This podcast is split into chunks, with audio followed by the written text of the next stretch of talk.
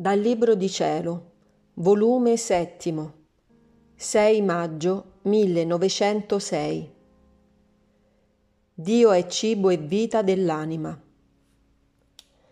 Continuando il mio solito stato, quando appena è venuto il benedetto Gesù con un pane in mano, come se mi volesse ristorare, che per le continue sue privazioni mi sento tanto male che pare che appena un sol filo di vita mi mantenga viva e che sotto questo filo resterei incenerita e consumata.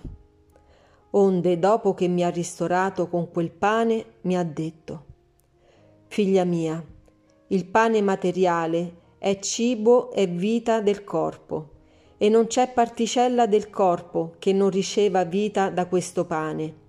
Così Dio è cibo e vita dell'anima, e non ci deve essere particella che non dovrebbe prendere vita e cibo da Dio, cioè animare tutta sé in Dio, come nutrire i suoi desideri in Dio, gli affetti, le inclinazioni, l'amore, per far lor prendere vita e cibo in Dio, in modo che nessun altro cibo dovrebbe gustare che Dio solo ma oh, quanti fanno cibare la loro anima d'ogni sorta di sporcizia.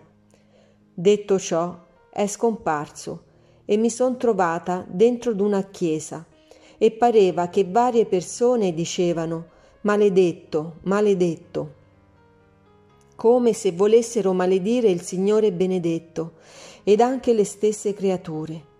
Io non so come, comprendevo tutto il peso di quelle maledizioni, come significassero distruzione di Dio e di loro stesse, e ne piangevo amaramente per queste maledizioni.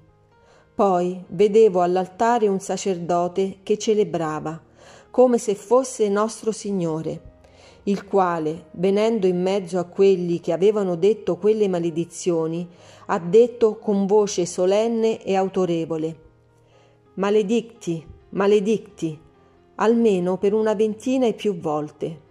E mentre ciò diceva, pareva che cadevano morti molte migliaia di genti, chi per rivoluzioni, chi per terremoti, chi nel fuoco e chi nell'acqua, e mi pareva che questi castighi fossero precursori delle vicine guerre. Io ne piangevo, e quello, avvicinandosi a me, mi ha detto Figlia mia, non temere, che non ti maledico, anzi ti dico benedicta mille e mille volte. Piangi e prega per questi popoli.